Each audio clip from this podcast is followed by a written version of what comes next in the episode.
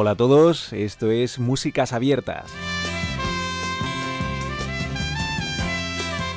Soy José Funes y aquí estoy una vez más con Fran Macías. Hola, Fran. Hola, José, ¿qué tal? Pues nada, con las pilas cargadas después del descansito veraniego, ¿verdad?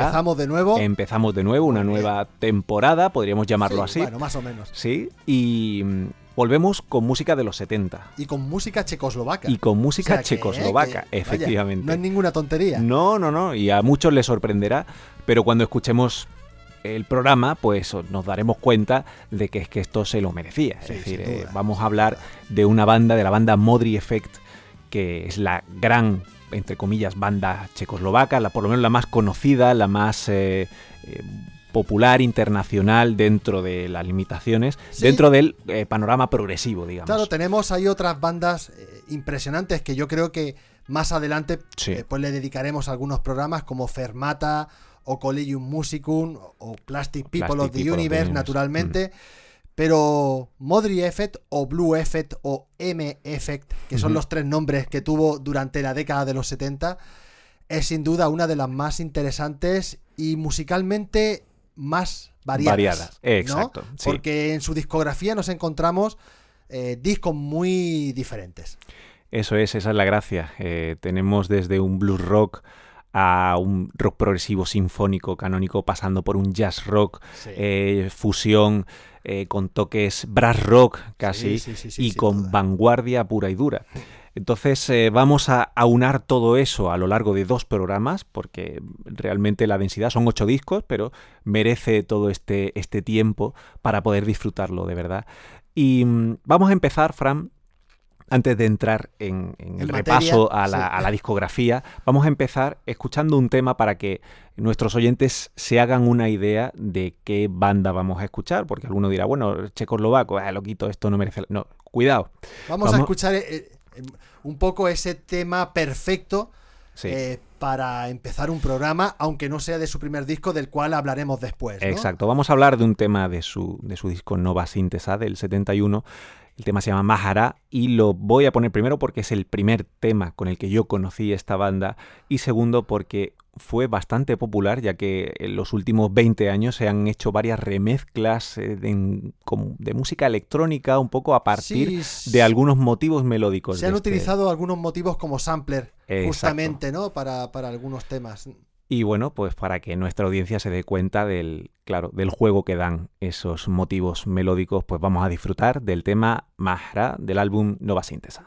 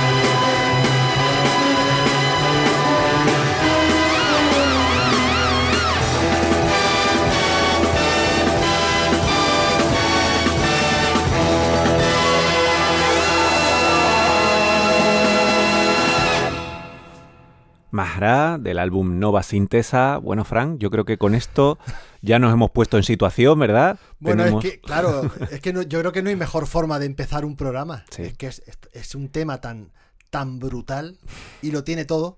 Efectivamente. Además, es que lo vas analizando y es que es perfecto, es algo increíble. Sí, sí, señor. Pues sí, vamos a empezar, ¿no? Con la banda liderada, en este caso por el guitarrista, que a muchos les habrá llamado la atención, Radim Hladík, uno de los grandes guitarristas centroeuropeos de los 70, sí. Es un auténtico bestia. Sí, es verdad que cuando la banda se forma, en 1968, él todavía no era el líder. Yo creo que más o menos el líder podía considerarse el vocalista, que era Vladimir Misik. Estaba Radim Hladík a la guitarra, había otro guitarrista, Miloš Svoboda, Jiří Kozel al bajo y Vlado Czech a la batería. El nombre de Blue Effect, que fue el primer nombre que tuvieron, hacía referencia pues al documento que en aquel momento eximía a la gente joven, a alguna gente joven, de hacer el servicio militar. Uh-huh. Estos eran bastante hippies y entonces, bueno, pues varios de ellos tenían esa cartilla azul que les eximía, no tenían que hacer el servicio y... Bueno, pues dice, bueno, pues vamos a llamar al grupo de Blue Effect, ¿no? Sacaron un primer single que tuvo pues bastante éxito y a raíz de ahí, ya como cuarteto, sin Miloš Svoboda, grabarían su primer álbum y publicado en 1970, que es Meditace. Aunque el tema que vamos a escuchar de este álbum sí incluye a Miloš Svoboda pues tocando la segunda guitarra, ¿no? Es un disco, la verdad, bastante variado, porque, como tú has comentado al principio, tienen ese toque bluesero, pero también tienen mucho de psicodelia, de música beat, de pop. Es decir, es un disco que aúna muy bien pues todas esas influencias de la música de los 60. Exactamente, ¿no? Y sin embargo, pues es también un disco, pues, bueno, es un disco que a mí me gusta muchísimo. Es verdad que luego van avanzando muchísimo en ese camino hacia el jazz rock, hacia la vanguardia, pero aquí pues nos encontramos un disco de canciones realmente precioso. Pues sí, como la muestra que vamos a escuchar, sí, que es el tema Paměť lásky. Así que nada, vamos allá con esta muestra de Meditace.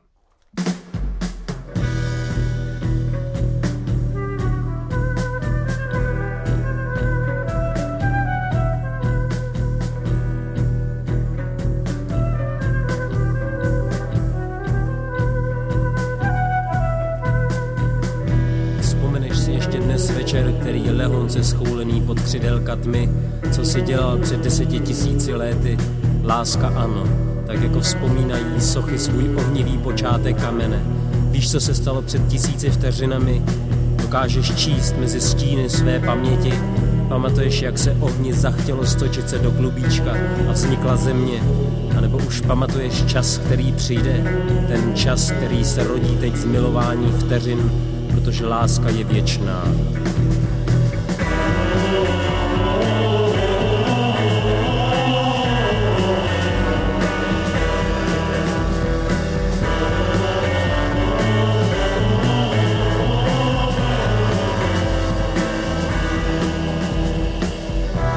Vzpomínáš na všechno, co stačilo postihnout tento svět.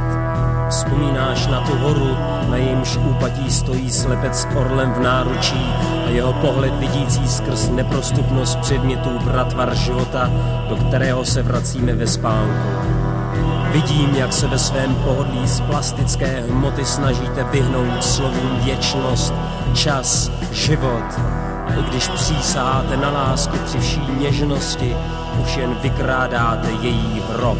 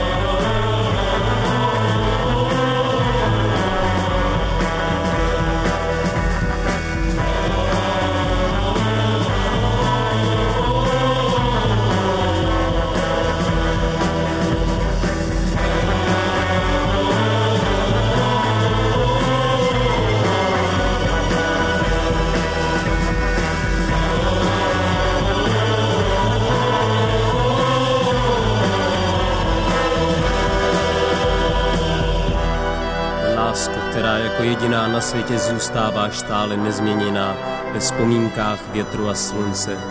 Potkáváš sebe v hudbě tak, jako hudba v tobě potkává melodii.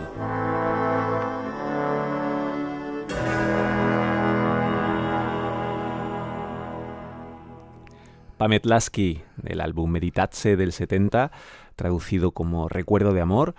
Y bueno, con un tema muy bonito, con un aire muy cinematográfico, con esos arreglos tan ricos, ¿verdad? Claro, vemos que desde el principio ellos ya cuentan con la colaboración de una orquesta, de coro, de otros músicos, bueno, lo que hace que se enriquezca mucho su sonido, ¿no? Este disco se publica, como tú has comentado, en 1970 y se reedita en 1971 bajo el nombre de Kingdom of Life, con algunas letras cantadas en inglés, sobre todo pues... Bueno, pues pensando un poco en el mercado internacional, ¿no? Que de hecho ese era un poco el objetivo, ya el nombre de la banda, Blue Effect, claro. Buscaban, iban con esas miras. Lo que ocurre es que, bueno, pues por temas de censura del gobierno checoslovaco, pues por lo pronto tuvieron que cambiar su nombre de Blue Effect a Modrý Effect, a la traducción en checo. Sí, yo creo que el nuevo gobierno tardó un par de años en darse cuenta, ¿no? Porque, bueno, ellos tuvieron la mala suerte de que después de la primavera de Praga, pues Rusia y otros países del bloque comunista... entraran de nuevo otra vez en Checoslovaquia, un poco con el miedo de que el país siguiera una estela poco comunista. Entonces decidieron pues llegar allí y poner las cosas en su sitio, con lo cual comienza otra vez pues a haber una fuerte censura, a haber represalias. Y bueno, pues una de las cosas que le influye naturalmente, como tú comentas, es eso, es que ya esto de los títulos en inglés y estas historias ya no tienen mucho sentido, ¿no? Eso llegaría un poquito después porque siguen siendo Blue Effect en el siguiente disco. Exactamente. Que además pues ya sería una revolución en su sonido. Sin duda. Después de Meditace se expulsa al vocalista Vladimir Misik, con lo cual la banda pues queda prácticamente como un trío con sí. Radim Hladík como líder absoluto hasta su disolución ya pues en los años 80. Y bueno, ahora nos encontramos, bueno, pues yo creo que con el disco más impresionante de la sí. banda, o por lo menos más llamativo, ¿no? Es que sí, es algo... a nivel yo creo que la historia del género sí. del jazz rock es un disco capital, es un disco muy que a lo mejor no es tan conocido. Claro. Pero uno lo sitúa en su contexto y dices, madre mía, lo que esta gente hizo en el 70 con la colaboración de otra banda muy importante checoslovaca como era la Jazz Q Praha. Exactamente. Hablamos del álbum Coniunctio. Sí, Coniunctio. Publicado en 1970 y bueno, grabado junto a la banda Jazz Q Praha, que estaba liderada por el teclista Martin Kratochvíl, que era un teclista excepcional, y por el flautista Jiří Stivín. Sí. Y la verdad es que consiguen algo muy, muy grande, muy ambicioso también, y mezclando también muchos estilos de música. Sí, pero todo dentro de la vanguardia, es decir, sí, aquí está a la última de lo que se hace en el free jazz de la época, pero también hay un elemento clásico contemporáneo importante, con toques muy... No diría electrónicos, pero sí una electricidad que envuelve todo el ambiente del sonido, sobre todo de la guitarra de Radim Hladík. Aquí hay ecos de los Mothers of Invention, claro. Aquí hay pues Ornette Coleman, en fin, tienes un poquito de todo esto en los inicios de la fusión, pero estamos hablando del 70, es decir, está comenzando con todo lo que se estaba claro, haciendo en Estados Unidos en aquel momento. En un país de bloque comunista, exacto. Que es lo que más sorprende, ¿no? Encontrarte un disco así, donde te lo encuentras y en el año en el que te lo encuentras, sí. ¿No? Es realmente fascinante. Pues sí, pues nada, vamos a escuchar claro. Una muestra, la gran muestra, que es el tema con el que se abre esta obra maestra que es Coniunctio, y bueno, pues el tema es el homónimo de este disco. Disfrutadlo.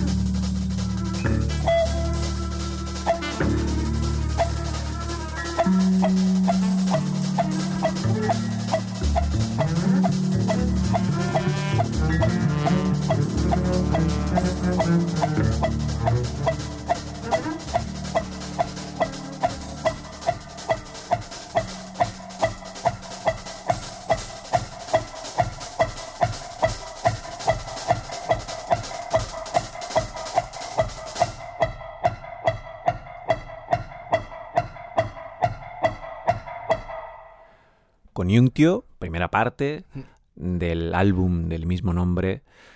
Bueno, esto es pura vanguardia. Esto es una maravilla, mires por donde lo mires. Es que es verdaderamente increíble. Mira que lo hemos escuchado veces, sí, pero es que lo vuelves a escuchar y te vuelves a echar las manos a la cabeza.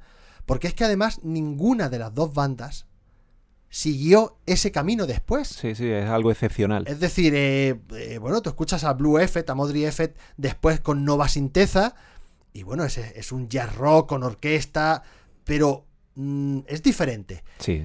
Y Jazz Q Praha tampoco sigue por ese camino.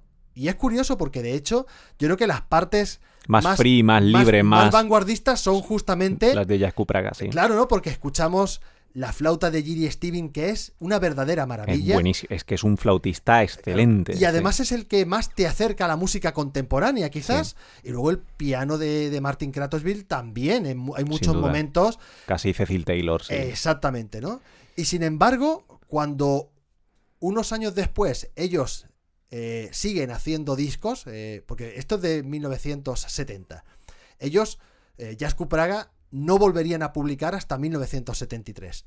Cuando tú escuchas el disco del año 73 o el del 74 de Watchtower o Symbiosis, que son sus dos grandes discos aparte de este, son discos fantásticos, pero no tienen absolutamente nada que ver, y mucho menos lo que hacen ya posteriormente, que es un jazz rock más al uso, cercano al funk, que bueno, que va por otros derroteros.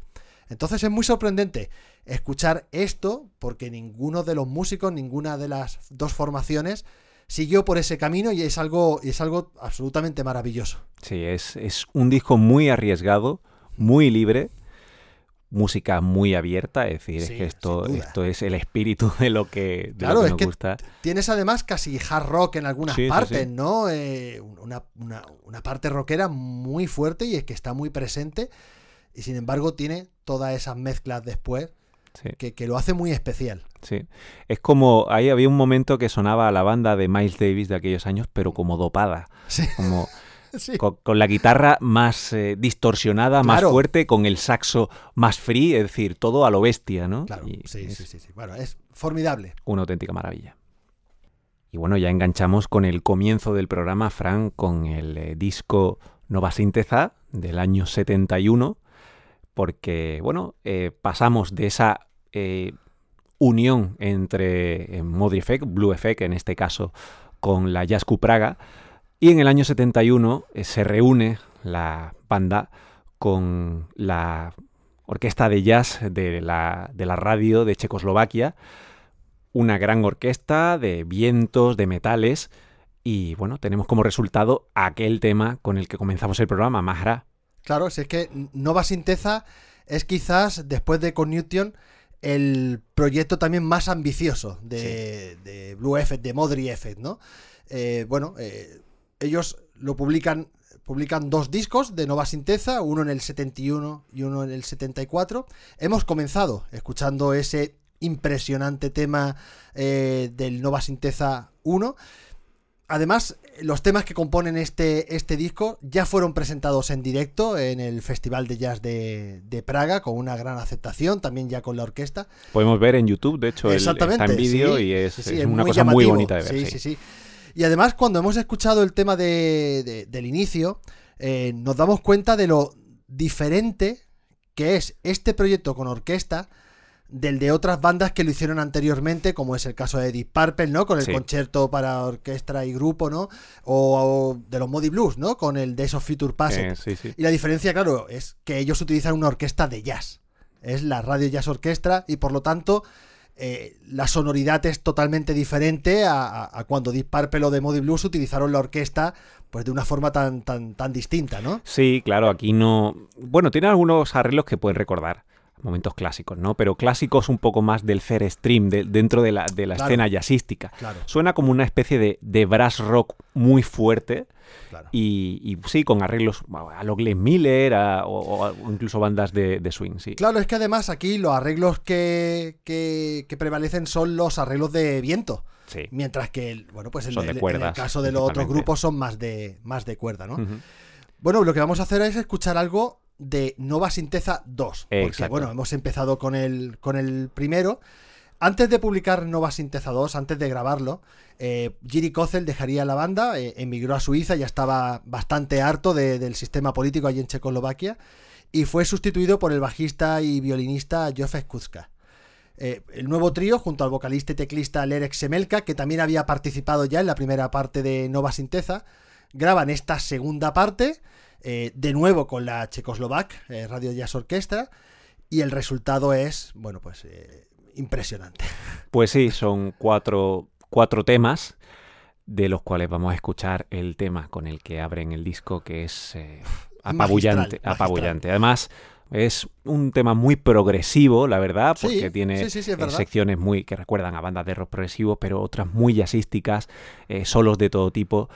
Momentos de guitarra que son una auténtica maravilla. Sí. Aquí vamos a escuchar a un Radim Hladík excelso. Sí. Así que nada. Y también motivos que ya habían utilizado ellos en Nová Syntéza 1 y que aquí los tratan de forma diferente. Exacto. Temas del propio Mahara con el que abrimos el programa, pues motivos de ese tema vamos a escucharlos desarrollados, cantados, en fin, de otra manera. Nada, disfrutad de Nová Syntéza 2.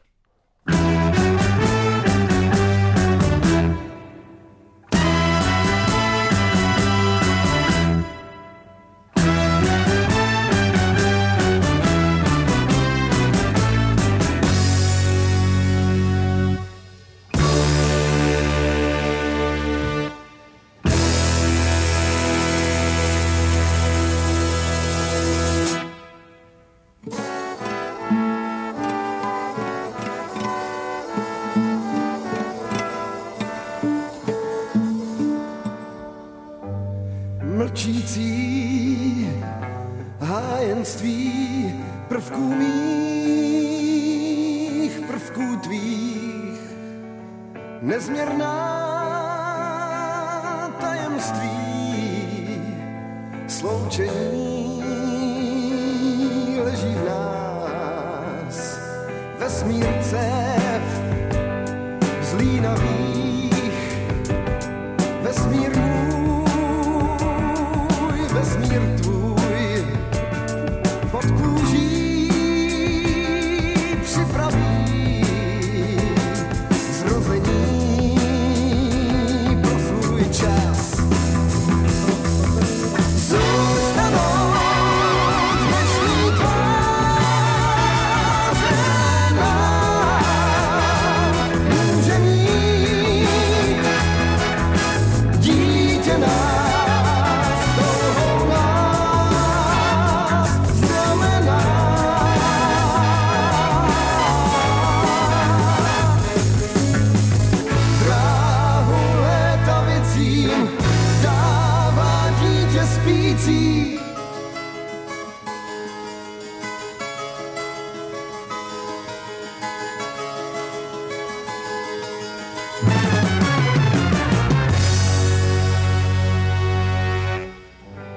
Přejdem práh bez hlaví s důvěrou v trvání stvoření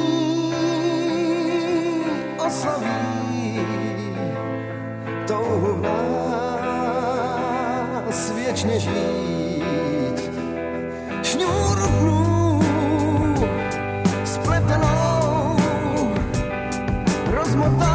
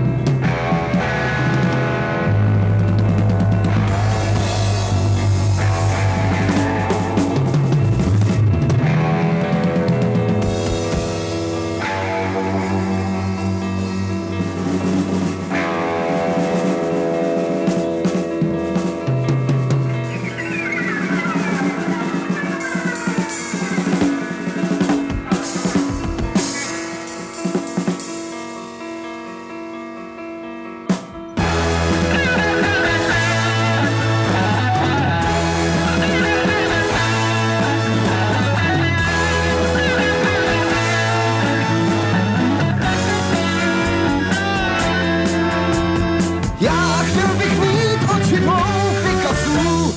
Já chtěl bych mít oči dvou Picasů.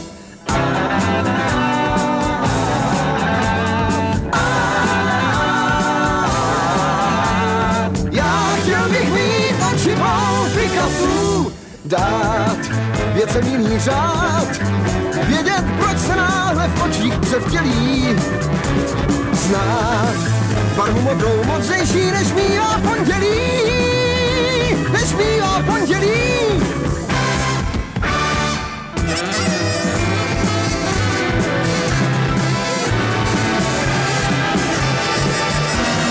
Já chtěl bych mít oči dvou Picasů, já chtěl bych mít oči dvou Picasů.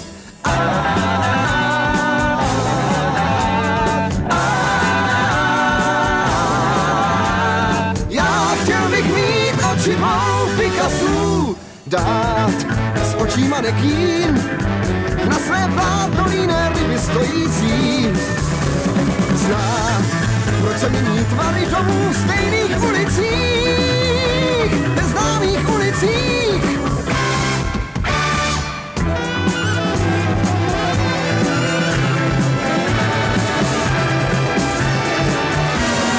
Já chtěl bych mít oči dvou Picasů.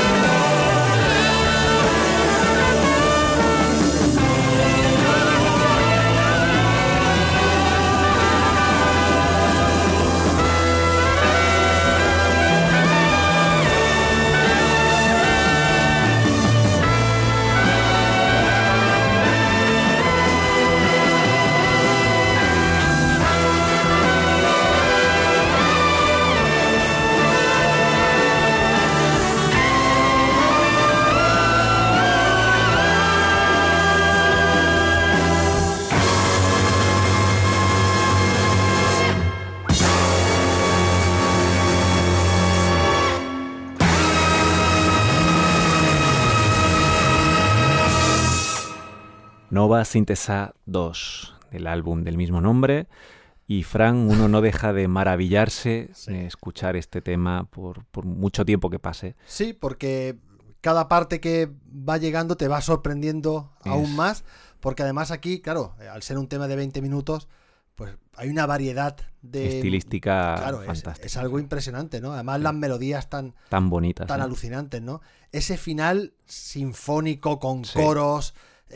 cada vez increciendo, ¿no? Como que es algo que tanto te gusta a ti, ¿no? Y bueno, y luego los solos, ¿no? La codexia a la trompeta, Peter Carr al saxo tenor, que no solamente tiene unos solos fantásticos en la parte más jazzera del tema, sino que además hacen esas figuras de fondo justamente en ese final sinfónico, las partes vocales, es que es todo maravilloso, y la guitarra de la DIC, como tú comentabas al principio. Esa parte intermedia es una cosa alucinante. Además es que aquí tienes de todo para gusto del oyente. Sí. Tienes jazz rock, tienes rock progresivo sin duda alguna, tienes ahí esos dejes de sonido Canterbury, ¿no? Esa parte de órgano. Intermedia, lo Caravan, sí. Exactamente, ¿no? Que parece un órgano Lowry, así que te recuerda un poco a esa historia.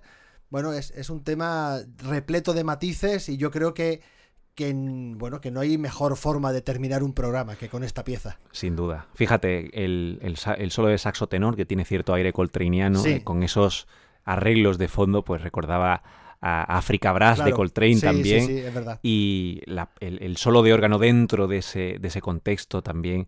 En fin, se te vienen muchas cosas a la cabeza, pero es que está la identidad de esta banda que es alucinante. La verdad que este es el final de una época hasta cierto punto. Claro, exactamente. Pero bueno, cierra este concepto Nová Syntéza, sí, que es una maravilla. Y para mí es de lo mejor de esta banda, sin duda. ¿Y continuaremos la semana que viene? Pues sí, aquí lo vamos a dejar, Fran. La semana que viene continuaremos con la segunda parte de esta banda, de su discografía, que también merece mucho la pena y hay que conocerla.